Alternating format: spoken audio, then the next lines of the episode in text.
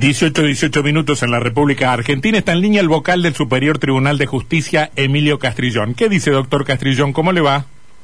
¿Cómo estás, Antonio? ¿Cómo estás, Sebastián? Y a la vasta audiencia de tu, de, tu emisora. Eh, vimos que han puesto... el programa, Gracias, también. gracias. Está cada vez más, estamos quedando cada vez más lejos del domingo. Qué, bárbaro, han pasado... ¿Eh? Pasado 20 años, qué cosa bárbara. Bueno, escúcheme, este vi que colgaron su, su, su cuadro ahí en el, en el salón de la galería del Superior Tribunal. Dígame la verdad, ¿sintió un poquito que entraba en la historia o no? Sí. ¿Sí? O sea, ya desde cuando fui designado presidente, eh, sé que por una cuestión este, reglamentaria, práctica y demás, iba a formar parte de lo que veía, de lo que alguna vez miraba y me llamaba la atención cuando fui a, a prestar juramento en el viejo salón el superior y después cuando eh, a lo largo de esos pasillos de la nueva construcción están gente caracterizada que a lo largo de, del tiempo eh, han sido verdaderos juristas y grandes hacedores para la justicia de la provincia de Entre Ríos con, mm.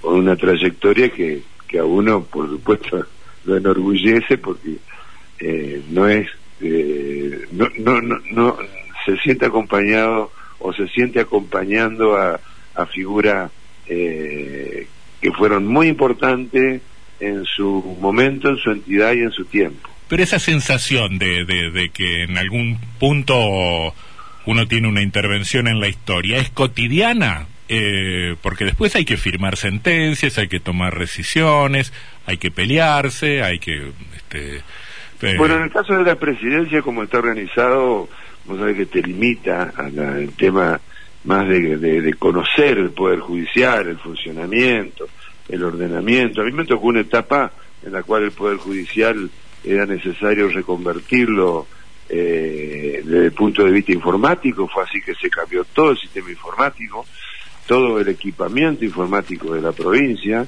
de las 2.500 computadoras del Poder Judicial eh, logramos comprar, cambiar 2.000, de las 1.430 impresoras, cambiamos 1.400. Eh, se, se tuvieron logros muy importantes y, y, por ello fue que el Poder Judicial pudo funcionar como creo, como no pudieron ser los otros poderes durante esto que eh, en mi presidencia era inesperado que podía venir el, COVID-19. Doctor. Eh, Sebastián Martínez nos saludó. Justo estábamos hablando de eso hoy. Eh, hubo muchas quejas sobre el funcionamiento de la justicia en pandemia, de pocos días de funcionamiento. Si bien Entre Ríos terminó abriendo los tribunales antes que otras provincias, luego con la feria y demás cuestiones se computarizaron pocos días hábiles el año pasado. Yo, Sebastián, te lo digo claro. Yo le hice una petición a la ministra y le envié un pedido al presidente superior porque en definitiva creo que 2.300 dosis para asegurar eh, todo un poder y el funcionamiento de la justicia y no tener excusa para que funcione el 100% no son tantas, ¿no? Y por eso decía que eh, habría que tomarlo como como esencial, pero teniendo en cuenta la poca cantidad de dosis. ¿Que usted pidió 2.300 dosis de vacunas para, el, para la justicia? No, yo consideré, planteaba de que era necesario, por la, por la escasa cantidad con relación al mm. total, de asegurar todo un poder y todo un funcionamiento para, para terminar con el tema de riesgo, no riesgo. Eh, no es tan fácil acreditar los riesgos. y, y, uno que a uno le genera más miedo y otro menos miedo. ¿Y qué quiso decir cuando.? Nunca, nunca, nunca, va, nunca va a ser normal nunca va a ser normal eh, mientras no esté toda la planta del Poder Judicial, que son 2.400 en total, eh, estén todos plantados en el lugar donde tienen que estar. ¿Y qué quiso decir doctor Castrillón en la gacetilla de hoy cuando dice que el Poder Judicial de Entre Ríos eh, es el único que está en marcha o fue el único que estuvo en marcha? Es que, por, porque nosotros estamos en mejores condiciones informáticas y así lo habíamos ya planteado cuando salimos del Lex Doctor, y habíamos desarrollado con nuestros desarrolladores, que de paso eh, ahora lo han tomado empresas internacionales y yo creo que se ha visto perjudicado al Poder Judicial, eh, nuestro, nuestro propio sistema y Entre Ríos de un lugar eh, 18 en el tema de informática, nuestro departamento de informática lo ubicó entre los tres, cuatro primeros del país. Pero los otros poderes funcionaron, hubo hospitales que abrían todos los días, el poder... No, no, no, no, no, puedo mezclar uno con otro, estoy comparando con poderes judiciales... Ah, con otros poderes judiciales de otras provincias, yo había interpretado... No, no, puedo comparar con, con, salud, por ejemplo, donde tenían otra... Entiendo, entiendo, entiendo. Otra fuerza, otra responsabilidad, otro sacrificio y otro riesgo. El acto... Pero dentro de lo que es el poder judicial eh, lo podemos comparar con otros poderes judiciales. Por ejemplo, Santa Fe hasta el día de hoy no puede normalizar ni la mitad de lo que normalizó Entre Ríos. Se entiende. El acto de homenaje a su persona por el paso de, por su paso por la presidencia por el Superior Tribunal hoy tuvo una objeción que se fue publicada por varios medios de la propia Susana Medina de Rizo, una de las vocales que se sintió ofendida por el acto y porque la hayan invitado y por alguna antigua denuncia que le había eh, realizado a usted. ¿Qué sintió cuando, cuando vio esa información? Nada, yo la verdad soy abogado, no soy psicólogo. Bueno, pero ¿qué le generó cuando vio que una propia vocal... Repetir, el problema ajeno, no mío. O sea, yo no... ¿Y sobre la denuncia que hizo Medina de Rizo en su momento, no tiene nada para decir? ¿Qué, voy a decir si no hice si no planteé nada? Yo lo puse en conocimiento. Cuando dije, pueden opinar para abrir los poderes judiciales nuestro Poder Judicial es quienes van a trabajar en forma efectiva, o sea, que arriesgaban, eh, no, no, se refiere a un varón, se refiere a una mujer, no hay nada de género. Hay una cuestión de, interpretación o de capricho. Bueno, ¿No lo llamaron a no lo, ¿no lo llamaron a declarar en, en la fiscalía de género? Y acompañé eso. Ajá.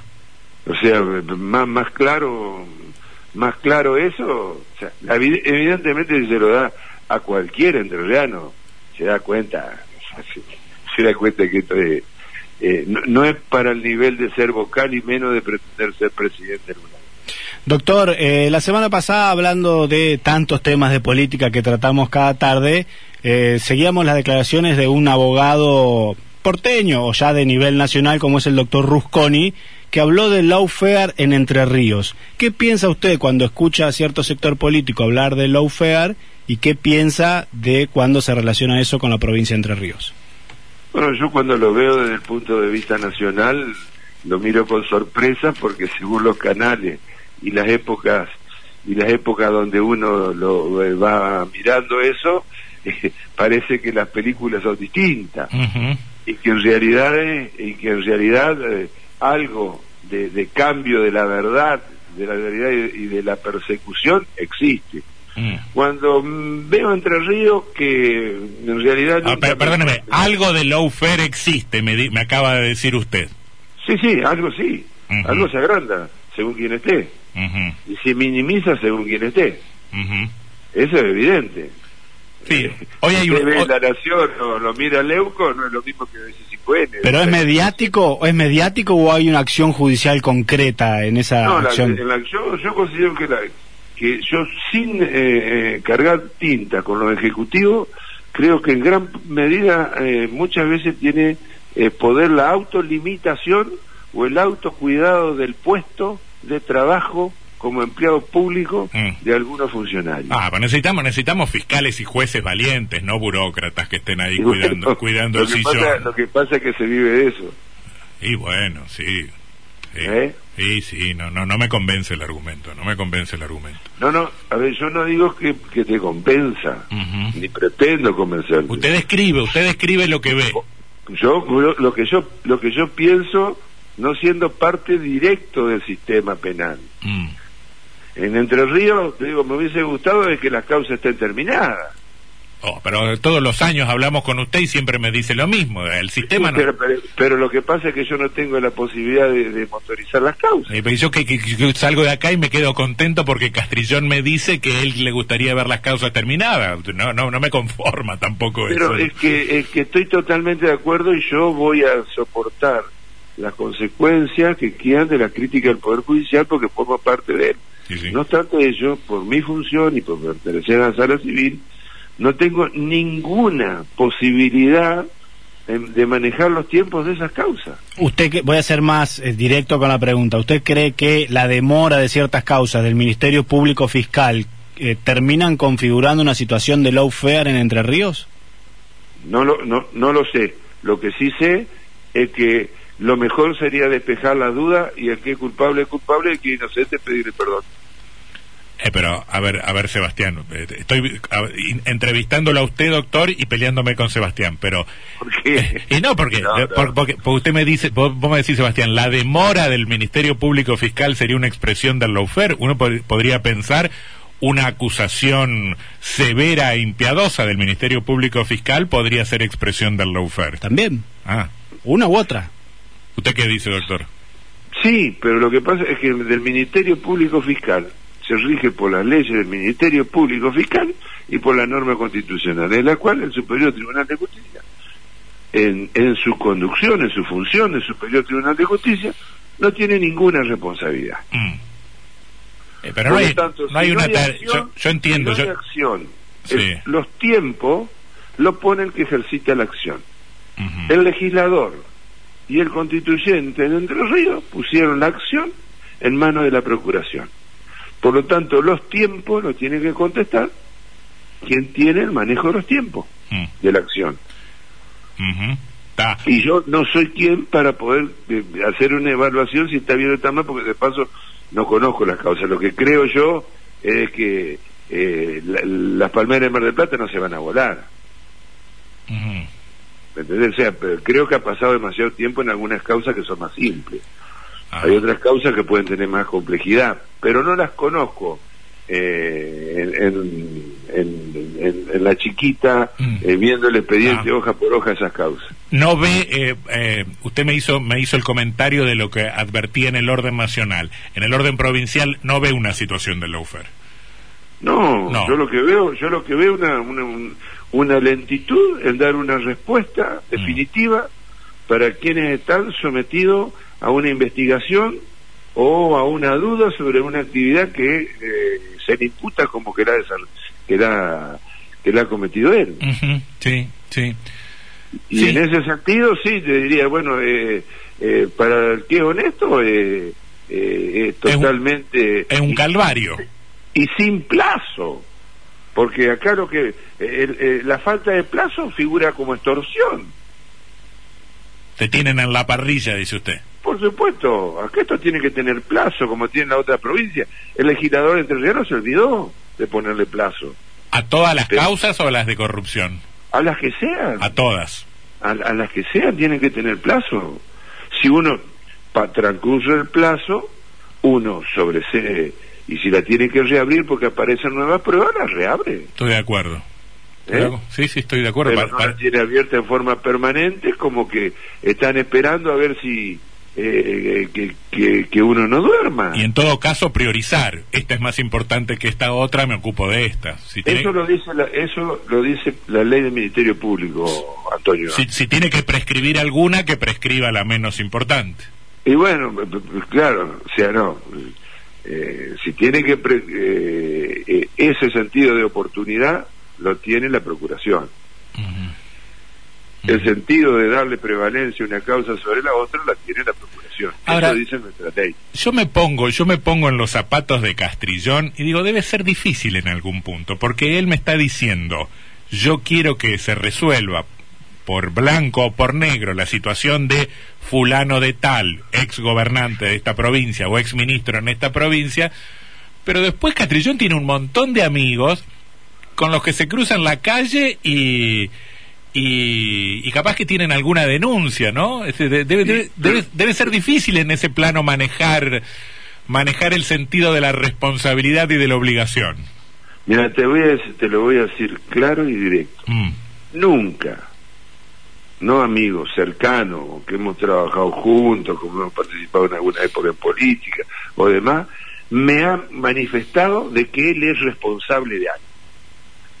Nunca, nunca le han, nunca le, podido ver, nunca le han nada que ver con nada de lo que se está investigando, según ellos. Todos son inocentes, dice usted. Todos son inocentes. Todos se consideran inocentes. Ajá.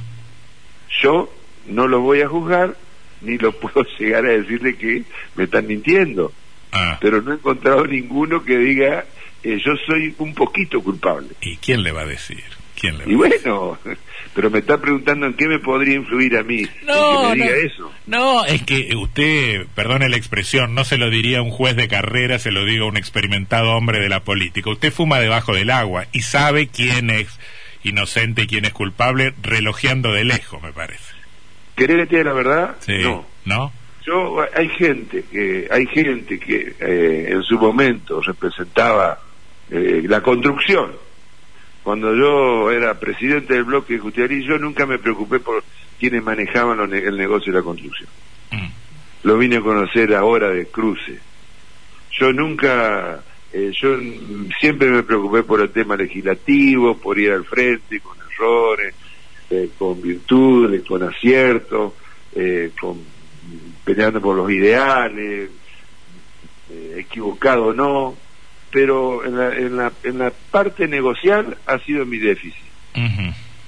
Ujú. Doctor, eh, lo- le cambio de tema. La última vez que hablamos eh, en este programa, usted nos dijo que ganaba poco eh, como eh, juez eh, o, o vocal del Superior Ahora Tribunal. menos. ¿No debe estar Ahora contento con la ley de reforma solidaria, el desenganche con el- los aumentos de la Corte Suprema? Para nada estoy de acuerdo. No estoy de acuerdo y no estoy contento.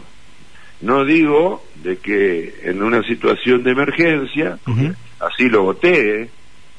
no, es por- no es porque una situación de emergencia donde en realidad los motivos de la provincia, los motivos que tenía la provincia para la emergencia, era la situación del COVID, que era inesperado, que uno no sabía cuánto iba a recaudar, la imposibilidad de acceder al crédito internacional que existió en otro momento y la falta de fondos para soportar con los, con los pagos.